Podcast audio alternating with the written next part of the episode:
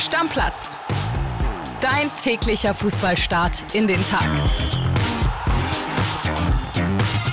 Moin liebe Stammis, herzlich willkommen zu dieser Dienstagsausgabe von Stammplatz. Mein Name ist André Albers und bei mir ist der Mann, der sich am Wochenende in die Champions League gefeiert hat. Kian Gaffrey. So sieht's aus. Ich grüße dich, mein Lieber.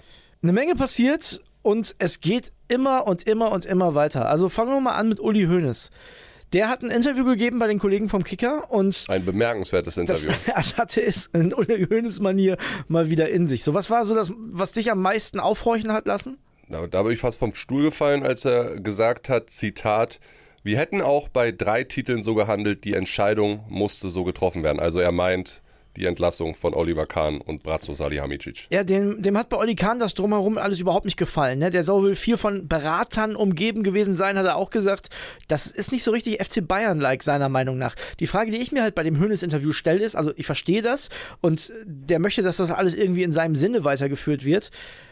Aber das musst du halt irgendwie auch mal zulassen, oder? Naja, das Problem, was man ja rauslesen konnte aus diesem Text vom Kicker inklusive Interview mit Uli Hoeneß, war ja, dass auch die Schickeria München, also auch die Fans ganz explizit auf den Verein zugekommen sein sollen und gesagt haben, so geht's nicht mehr. Mhm. Und irgendwo muss diese ganze Entwicklung Bayern Ahead, so die Zukunftsstellung, dieser Umbruch, der in der Geschäftsführung stattfindet, Uli da am Tegernsee nicht ruhen lassen haben. Ähm, und das ist ihm übel aufgestoßen. Du hast diese Berater rund um Oliver Kahn angesprochen. Da hat er auch gesagt, es war eine große Enttäuschung. Und er hat sogar zugegeben, dass man im Nachhinein die Installation von Oliver Kahn als CEO des FC Bayern München als Fehler ansehen muss. Ja, der hat halt gedacht, Oli Kahn ist wie Oli Kahn als Spieler und es reicht. Genau, er hatte gehofft, dass er die Position mit seiner Persönlichkeit ausfüllen kann. Das so. sagt er ja. Genau. Ich bin mir halt bei einigen Sachen, wenn du gerade die Schickeria und so ansprichst, ich bin mir bei einigen Sachen nicht so sicher. Also, weißt du, die haben natürlich auch ein paar Themen, die denen nicht passen, die bei Uli Hoeneß auch nicht anders wären. Ich, ich sage da nur Geld, Katar, ne? ich erinnere mich an hier eure scheiß Stimmung und die Leute in dem VIP-Bereich, denen wir die Gelder aus der Tasche ziehen. Also, da wird er von Oli Kahn nicht so weit weg gewesen sein. Hundertprozentig, aber ich würde mal ein bisschen weiterdenken wollen, André. Das Ding, was ja jetzt das Präsidium des FC Bayern München zugibt, ist, dass diese neue Einstellungen, neue Weichenstellungen mit CEO, mit Brazzo und so weiter halt gar nicht funktioniert hat ja. und sie dadurch auch extrem zurückgeworfen werden, wahrscheinlich wieder in die Zeit nach ja spätestens der Abdankung von Karl-Heinz Rummenigge. Uli Hoeneß war ja schon früher weg, ja. Und da fängst du jetzt wieder an. So, ne? Also klar, mit ähm, Jan-Christian Dresen hast du jemanden, der den Verein seit über zehn Jahren kennt, äh, aus dem FF und du wirst jetzt wahrscheinlich dann auch nochmal irgendwann einen Sportdirektor hinzuziehen, wahrscheinlich erst Ende des Jahres oder Anfang neuen Jahres. Vorher, denke ich, wird da überhaupt nichts passieren. Nee, so sieht es ja auch aus und so klingt es ja auch bei allen durch. Also Tobi Altscheffel, hören wir gleich auch nochmal den Kollegen, der hat es ja gestern schon durchblicken lassen, Uli Hoeneß in dem Interview auch nochmal. Also da wird es erstmal ein Vakuum bei den Bayern geben. Und da kommen wir auch direkt schon zum nächsten Thema, Kili, denn das passt einigen Spielern überhaupt nicht. Tobi Altscheffel hat uns eine Sprachnachricht geschickt, was da momentan los ist. Wir hören da mal rein. Servus, lieber André oder auch Hello again.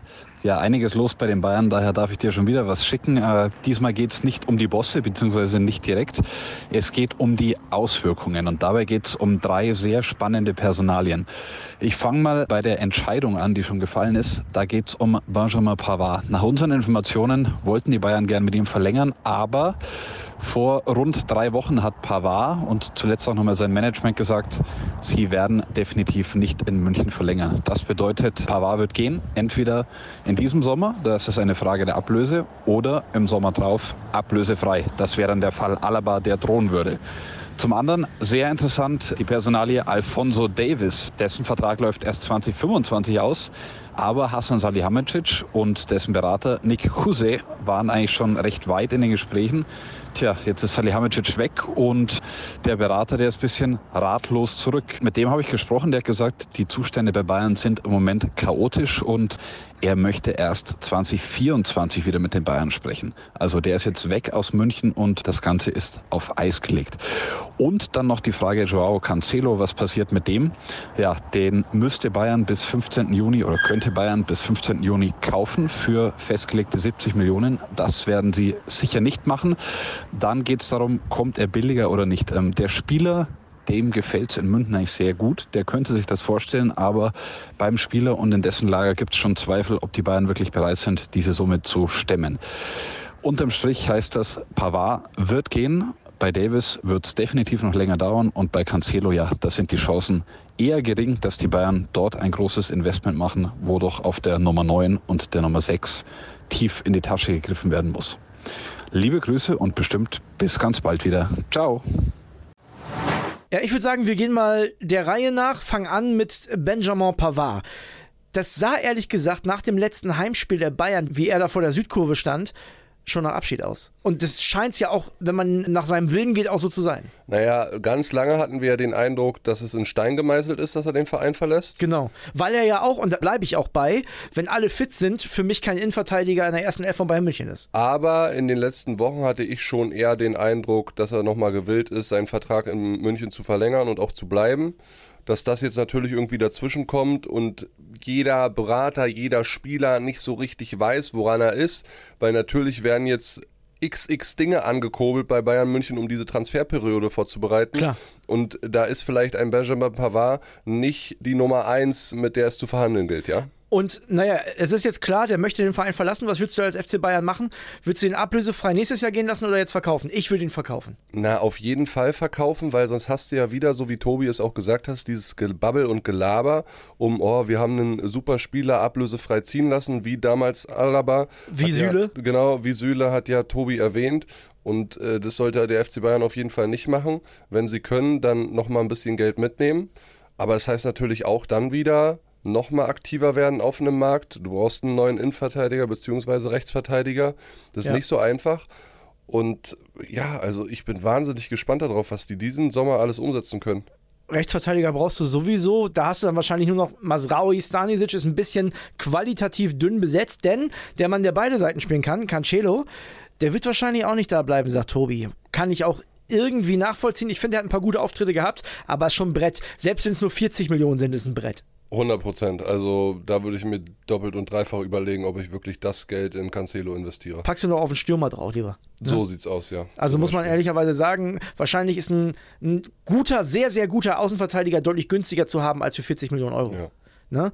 Und dann ist noch einer da, Alfonso Davis, da haben wir ja auch schon drüber gesprochen, dass dem das alles gar nicht gefällt, was da mit Bratzo passiert ist der will jetzt erstmal oder sein Berater nicht mit den Bayern sprechen. Kann man auch irgendwo verstehen, denn ja, du hast es gerade auch gesagt, es gibt gar keinen richtigen Ansprechpartner. Na, es müssen nach innen und nach außen erstmal wirklich die Ansprechpartner und Verhandlungspartner auch kommuniziert werden. Und es muss schnell. Und das ist ja das Riesenthema jetzt für die anstehende Transferperiode. Ich glaube, das ist so ein bisschen meine These, dass wir Karl-Heinz Rummenigge wieder ganz viel in der Öffentlichkeit sehen werden. Ja. Ich glaube nicht, dass da Uli Hoeneß so in seine Manager-Tugenden rund um die 2000er zurückkehrt, sondern dass Karl-Heinz Rummenigge derjenige, der international auch gerade durch seine Ex-Posten in der UEFA bestens vernetzt ist. Ja, überlegen wir damals, Coutinho war eher maßgeblich dafür, dass der geholt wurde und so weiter. Also der hat ein sehr, sehr gutes Netzwerk. Ist der noch so drin? Kann der für den FC Bayern noch einen erfolgreichen Kader planen? Davon gehe ich aus. Also ja. ich bin davon überzeugt, weil das hat Karl-Heinz Rummenigge jahrelang gemacht. Das kann er Klar. gefühlt eigentlich im Schlaf. Und das wäre auch der eheste. Deswegen glaube ich, dass wir den ganz viel in Aktion sehen werden. Tuchel? Äh, wir, ja, Tuchel wird auch, man, der hat ja seinen Urlaub sogar jetzt verschoben. Der wird auch ganz maßgeblich für die Kaderplanung sein und da seine Wünsche äußern. Aber der, der am Ende verhandelt und die Leute anruft und mit den Beratern hantiert, das wird Karl-Heinz Rummenigge sein. Ich glaube, Jan-Christian Dresen wird sich so generell CEO-mäßig nur zu Sachen äußern. Ja, so ein bisschen so in Herbert Heiner-Manier, so von oben drauf geschaut.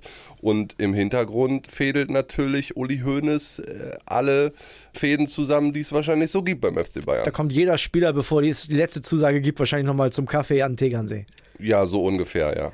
Und er kann ja auch sehr überzeugend sein, ne? Absolut. Lass uns nicht nur über die Bayern, sondern auch über den BVB reden, denn auch da steht ein mindestens kleiner Umbruch an. Da haben wir ja schon davon gehört. Bellingham weg. Da fand ich ganz interessante Info bei uns heute im Bild. Da soll es nicht nur 100 Millionen geben, sondern auch einen Spieler. Ja, Brahim Diaz ist der Name, der gehandelt wird. Der ist momentan von Real an AC Mailand ausgeliehen, 23 Jahre alt, hat in Mailand 44 Pflichtspiele gemacht, sieben Tore, sechs Vorlagen, also auch da gut mitgehalten und sich entwickelt. Musste auch erstmal schaffen bei AC Mailand, ne? Und die waren auch immerhin im Champions League Halbfinale. So, Champions League Halbfinalist, Also genau. da würde der BVB nochmal einen Spieler dazu bekommen. Ob sie den letztendlich wollen, glaube ich eher nicht. Sie wollen wahrscheinlich das Bestmögliche an Kohle rausholen, was es rauszuholen gilt. Also 100 Millionen nur, ne, in Anführungsstrichen, sind wahrscheinlich für den BVB jetzt noch zu wenig. Und dann will man von der Kohle andere Leute holen. Benze Baini wird ja schon immer wieder drüber geredet. Ja, da brauchen wir nicht ne? mehr drüber reden. Das Ding ist unter Dach und Fach. Der kommt ablösefrei aus Gladbach. Alvarez aus Amsterdam soll ein Thema sein. Genau, Edison, der Junge, 25 Jahre alt, auch über den haben wir schon immer mal wieder gesprochen, kann ja defensiv im Mittelfeld agieren, genauso wie in der Innenverteidigung. Der wird so rund 30, 35, 40 Millionen, irgendwo dazwischen wird sich einpendeln, wird er kosten. Und dann ist noch ein Name gefallen, den habe ich selber noch nie gehört. Ivan Fresneda ist 18 Jahre alt, ein Abwehrtalent von Real Valladolid aus Spanien. Der wäre dann vorgesehen für die Rechtsverteidigerposition. Ob man den letztendlich bekommt, äh, weiß ich nicht, zweifle ich noch dran, weil da gibt es auch interessante Offerten aus England, vor allen Dingen von FC Arsenal. Und da, André, bei Bellingham und diesen ganzen Transfernamen, die jetzt gehandelt werden, was ja auch richtig so ist, ne? Du willst irgendwie das Gesicht der Mannschaft ein bisschen verändern, was du auch musst, ja, um nächstes Jahr wieder angreifen zu können und nicht mit diesem, ja, Meister-Dilemma die ganzen nächsten Monate konfrontiert zu werden. Also musst du jetzt relativ schnell Nägel mit Köpfen machen. Bellingham ist sich mit Real einig, haben wir schon vor Wochen drüber geredet. Jetzt gilt es darum, möglichst bis zum 1. Juli, vielleicht 10. Juli, das Ding durchzubringen, damit du auf dem Transfermarkt agieren kannst. Weil du kannst jetzt nicht irgendwie Edison Alvarez, den noch, den noch, den noch und gibst dann erstmal 100 Millionen aus, aber hast die noch gar nicht wieder drin. Weißt du, das wird halt schwierig, glaube ich. Bellingham können wir, glaube ich, noch sagen. Herzlichen Glückwunsch, ist Spieler der Saison geworden in der Bundesliga. Ja, Kann ich man habe drüber diskutieren. ich hab dann aber überlegt, guck mal, wer war so konstant gut das ganze Jahr? Klar hatte Bellingham auch ein paar Schwächephasen, aber so den absolut rausstechenden Spieler gab es in dieser Saison für mich auch nicht. Ja, also wenn man mal in der Abwehr guckt, dann hätte ich vielleicht mich für De Licht entschieden von Bayern. Den fand ich ziemlich gut. Ja, Aber also Bellingham hat es aufgrund der ersten Saisonhälfte auf jeden Fall verdient. so, wenn hätte Musiala so eine Rückrunde gespielt wie eine Hinrunde, dann vielleicht auch. Ja. Ne? Aber ja, hätte, hätte, Fahrradkette. Ne? Es war wie in der Meisterschaft. Kein Spieler und kein Verein waren in dieser Saison nachhaltig konstant über die gesamte Distanz. Lass uns im Transferflow bleiben, denn tatsächlich gibt es noch News von Eintracht Frankfurt. Ulrika Sickenberger, unsere Euro-Ulrika, die möglicherweise bald zur Conference League Ulrika wird, die hat folgende Sprachnachricht geschickt.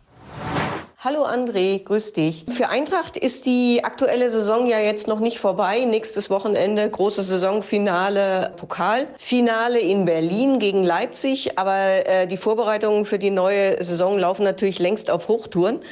Jetzt hat sich Markus Krösche ein nächstes großes Talent geschnappt, und zwar Hugo Larsson von Malmö FF.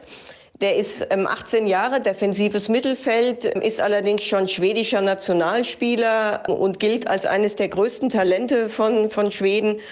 Und in Frankfurt ist man davon überzeugt, dass er das auch in der Bundesliga nachweisen kann. Und deswegen sind sie bereit, 7,5 Millionen für ihn auf den Tisch zu legen. Mal schauen, ob das gut investiertes Geld ist. Aber so wie ich die Trüffelnase von Markus Grosche kenne, wird das schon nicht ganz so verkehrt sein. Da kannst du mal sehen, was Eintracht Frankfurt mittlerweile für ein Club ist. 7,5 Millionen für einen 18-Jährigen. Das ist ein Brett. Ist eine Investition in die Zukunft, eine Wette. Was sagst du. Trüffelnase Krösche? Hat sie ein bisschen recht, ne? Denk mal an Kolomoani. Ja, der Erfolg gibt auf jeden Fall recht, ob jetzt dann wirklich jeder Spieler, den sie jung verpflichten für einen, einen gewissen Euro, dann auch einschlägt. Das ist von so vielen Faktoren abhängig, aber sie kriegen einen Mann, der Talent hat. Vom Trainer zum Beispiel, den es noch nicht gibt. Ja, da sollte Trüffelnase Markus Krosche dann auch mal die Trüffel bald finden. Ne? Ja. Da bin ich auch drauf gespannt. Aber ich glaube, auch da wird im Hintergrund schon viel verhandelt. Sie werden jetzt natürlich nicht irgendwie Gerüchte aufkommen lassen vor dem DFB-Pokalfinale, sondern es wird alles danach passieren. Ich bin mir relativ sicher, dass wir schon wahrscheinlich Mitte, Ende Juni einen neuen Trainer bei Eintracht Frankfurt sehen werden. Ich kann mir auch sehr gut vorstellen, dass es sehr schnell geht nach dem Pokalfinale. Ist halt für Spieler, die du holen willst, auch relativ wichtig Musst zu du, wissen, ja. wer, wer Trainer ist. Nein, ja. musst du, willst du. Also, das ist ja auch ganz klar. Trainer sind natürlich in diese Verpflichtung auch, außer jetzt in, in diesem Fall, weil es keinen gibt, aber immer eingebunden. Die sprechen mit den Spielern nochmal, 100%, erklären ja. ihre Art und Weise, Fußball zu spielen. Also, die sind ganz, ganz wichtig, auch für, Sp für kommende Spieler. Bestes Beispiel war ja Julian Nagelsmann, der extra mit nach Liverpool gereist ist, um Manet damals zu überzeugen. Ne? So ist es. Es. Übrigens, liebe Stammis, wir haben ja jetzt natürlich in den nächsten Wochen immer mal Gerüchte, über die wir hier diskutieren werden, was Spielertransfers und so weiter angeht. Schickt uns gerne Gerüchte, die ihr entdeckt, auf Instagram oder auf dem Stammplatz-Handy zu. Wir können dann gerne drüber diskutieren, holen euch damit rein. Das probieren wir auf jeden Fall bestmöglich umzusetzen. Und heute gerne mal auf Instagram vorbeigucken, stammplatz.pod. Wir haben die Gewinner des Gewinnspiels für unsere drei T-Shirts und drei Hoodies Stammplatz-Merch ausgelost. Gerne bei uns melden, die Gewinner, dann schicken wir euch euer Objekt der Begierde zu. Deckel drauf. Ciao, ciao, Leute. Stammplatz. Dein täglicher Fußballstart in den Tag.